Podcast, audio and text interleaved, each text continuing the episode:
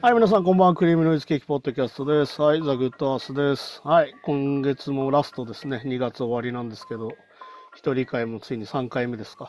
てことなんですけど、若干配信が今週も遅れておりますが、今回もやっていこうかなと思います。はい、もうあれですよ。もう絶賛体調を崩してましてね。はい。もうこの気温差がえぐくてですね、もう暑かったり寒かったりじゃないですか。ね、でなおかつ雨降ったり降らなかったりで今日とかすげえ風強いでしょ。うん、それでもうがっつり具合悪いですね。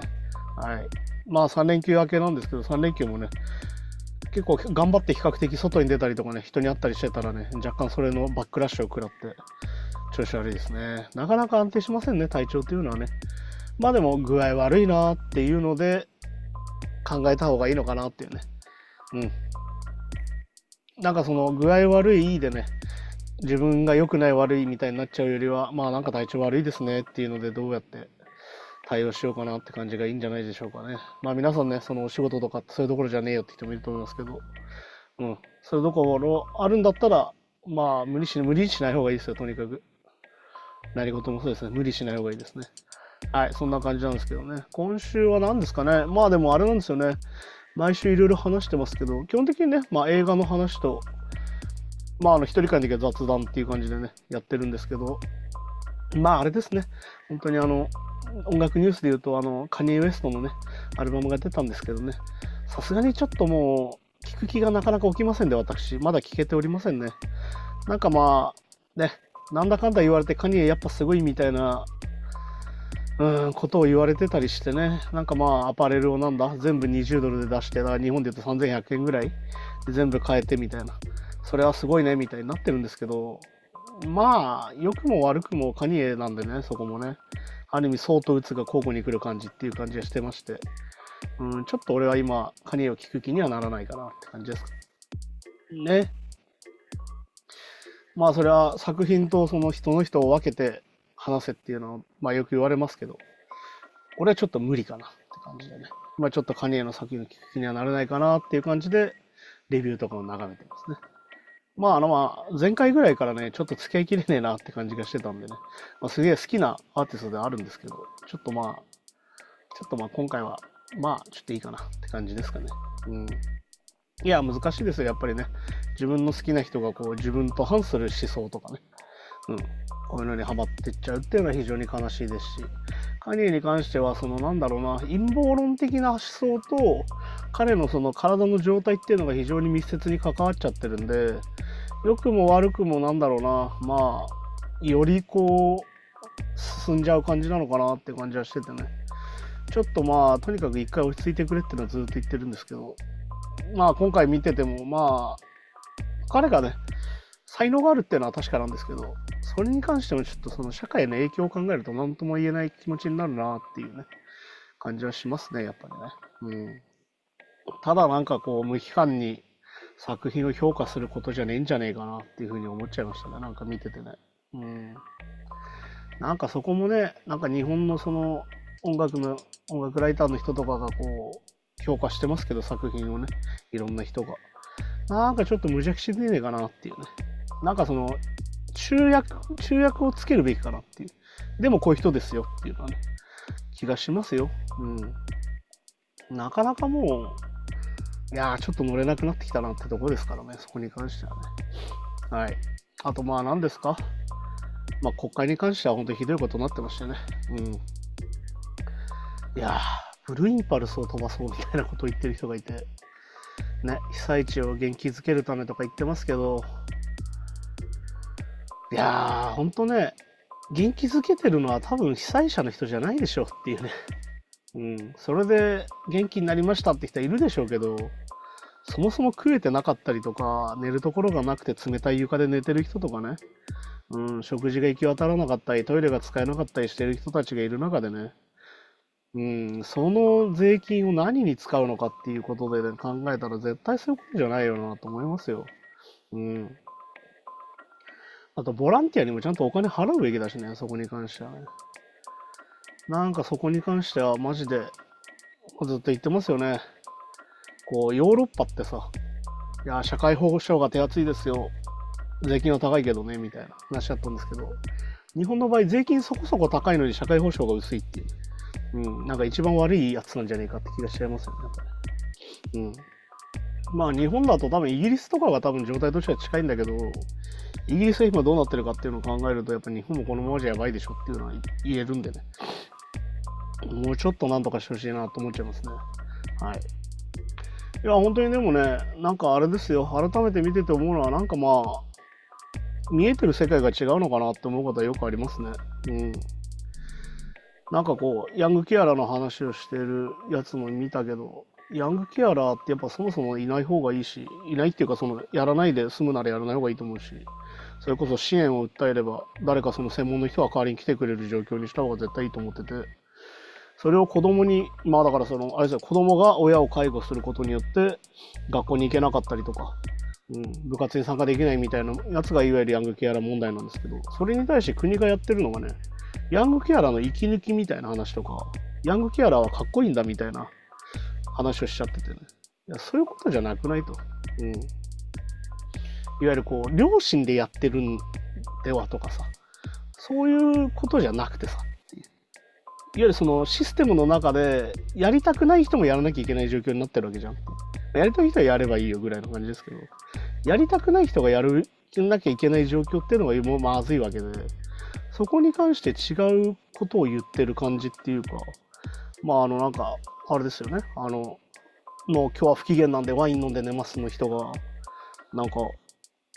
うん、かわいそうだとか言ってはいけないみたいなこと言ってましたけど、あ、そうですね。うん。その子のアイデンティティだみたいに言ってますいや、そういうことじゃなくてさ。うん。なくす努力をシステム側がしなきゃいけないでしょ。その彼らの個々の支援みたいなの当然必要ですし、そもそもなんでそうなっちゃうのかっていうのを考えなきゃいけないんで、そのヤンキーアラを生まないシステムっていうのを考えなきゃいけないんじゃないかなってことだと思いますし、いや、結局やっぱりね、俺思いますよ、あの、公務員の人たちがまたね、非正規が増えたって話がニュースになってましたけど、やっぱり公務員の人が多くは高級取りでいい暮らしができた方がいいと思うんですよ。結局やっぱ公務員減らすと政治した気になるね。まあ、はっきり言ってバカみたいな人たちのせいで社会が悪化してるわけですよ。公務員を減らせとかさ。ね、バスの運転手は賃金もらいすぎだみたいに言ってた人たちとかさ。のせいで今こうなってるわけですよ。バスが採算取れないから。じゃあ民営化しましょうってなったけど、誰も受け手がいないから、じゃあ廃線にしましょう。じゃあその抜線すでた人たちは、じゃあ移動はどうしましょうみたいな話になってるわけじゃないですか。なんかそういうさ、なんかこう、一見いいことに見えること、良きことですよね。うん。それに対してね、いや、明らかにこれはダメなんじゃないのかってところに来てると思いますよ。うん。だから税金減らせと、税金ちゃんと使えば別ですから、同時に言えますからね。うん。税金こんなに払うんだったらもうちょっと社会保障してよって話ですよね。それに関して言えばね。うん、別にその日本の医療制度を変えろとか俺一切思いませんから、本当に助かってますよ。こうやって体調悪くてね、しんどいなって時に保険証を持ってると、とりあえず病院に行けますし、とりあえずなんとかできますからね。うん、3割負担でなんとかなってますから。っていうふうに考えると、本当になんか問題にするべきは何なのかなっての改めて考えちゃいますよね。そのさっき言ったワイン飲んで寝る人もね、結局政権批判すんだみたいな話なんですよ。最終的に見てるとね。うん、なんかいろいろお気持ち表明してますけど、まあ、このお気持ち表明って言葉よくないよね。なんかそのネットミームみたいになっちゃってて、その言葉を使った瞬間思考停止感があるんでね、あんまり使いたくはないですけど、なんか永遠その、なんだろうな、いわゆるさっき言ったそのヤングケアラーはアイデンティティなんだみたいな話とかさ、うん、かわいそうじゃないみたいな、感情論を言ってますけど、何でも言うように、その人の個々の問題というよりは、今はシステムの話をしてるんで、その話をしてほしいんだけど、そうはならない感じがしてね。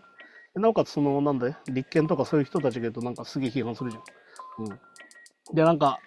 左右の対立を、分断を呼んでとか言ってるけど、いや、だからそういうことじゃなくてさ、そのシステムがいいか悪いかの話してるわけで、別にそれは左右関係ないはずなんだけどなっていうのがあるんでね。うん。いや、本当にあれですよ。大人のケアは子供がすべきじゃないですよ。うん。そもそも仕事じゃないですよ、それは子供の。ってことなんでね。てか、まずそれを大人が言わなくてどうすんだよって話をしてるんで。うん、本当ね。いや、でも本当にね、あ、でもこの人ずっとそんな感じだった気がするんですよね。この人ね。うん。まあでもそういう人なんじゃないのって感じですよ、やっぱり。だってまあ、そこの中で食ってる人ですから。それは何度も言うように、勝ってる側がシステム決めてるうちは、勝ってるうちはシステム変えませんよ。だって勝ってるから。って考えるとやっぱね、一回任さなきゃいけないよなってことだと思うんですけどね。うん。まあ、あとなんかね、ニュースで流れてきたと、やっぱ声優の声を使った生成 AI の広がりに対してやっぱね、日本もやっぱ日本俳優連合が危機感みたいなニュースになってるそれはそうですよね。彼らはそれが仕事なわけですから、それを AI を使ってなんか、いろいろこう、ありますよ。ファン、ファンの気持ちとしていろいろ歌ってほしいみたいなの分かりますけど、やでもさ、その声商品なんだよってことなんですよね。うん。その人にとっての、ラーメン屋さんでいうラーメンだし、寿司屋さんでいうと寿司なわけですから。それをこう勝手にやっていいのかって言ったら勝手にいいわけないんでね。そこをちょっとまた一回考えてほしいなっていうね。何で声優さんは給料がもらえてるのかってことを考えたらね、こんな恐ろしいことするわけないんで、それをこう無邪気にキャッキャ言って遊んでちゃダメなんじゃないですかっていう、ね、思いますよ。うん、これたちは何でお金をもらってるのかっていうのを考えなきゃいけないですから。そういうのだったりとかね。本当になんかその、なんかね、なんか嫌な感じがしますね、本当にね。あと何ですか？なんかニュースで流れてきたっていうか、動画で流れてきたあの、トゥールのね、メイナードが、あれですよね、携帯使ってる客にめちゃくちゃ怒鳴ってましたね。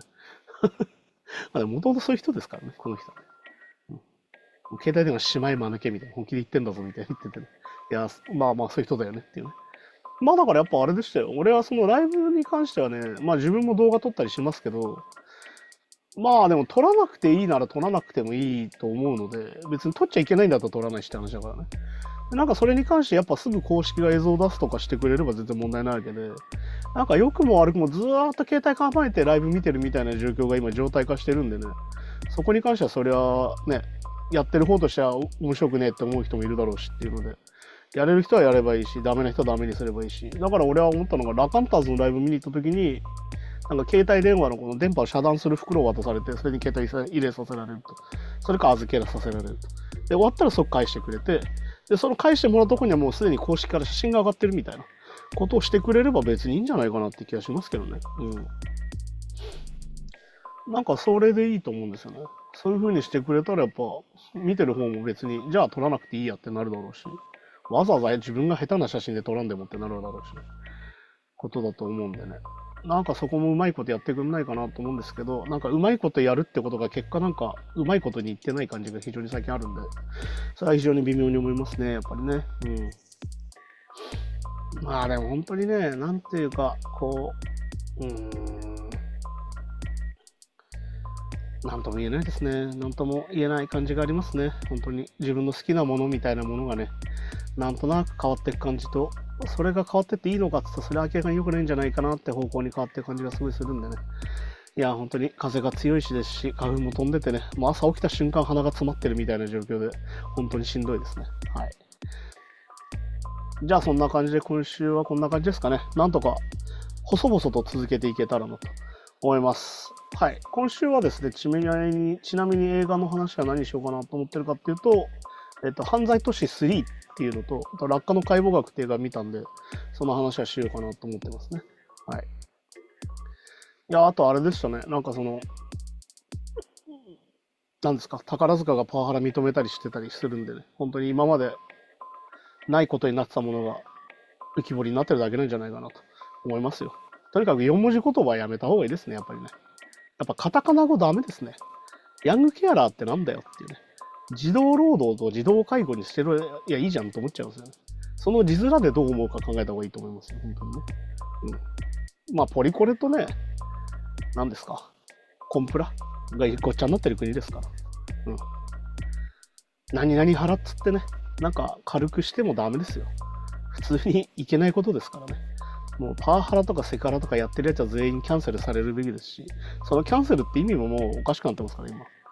うん、キャンセルされるべきは一回キャンセルされるべきだと思うしね。うん、それで戻ってくるのは戻ってくるでまたちゃんとすればいいと思いますし。うん。そして僕は別に不倫とかそういうのには一切興味ないですけど、やっぱ、被害者がいることに関しては、うん、その人に才能があるからとか、その人が非常に偉大な人だからとか関係ないと思いますからね。うん。それによって傷ついてる人がいるっていう状況があるので、それに関しては別にね、ありにはならないでしょ、やっぱり。うん。ってことなんでね、そこら辺も考えるといいんじゃないかと思いますよ、やっぱり。でも本当に嫌になりますね、見てるとね。いろんなことに嫌になりますね。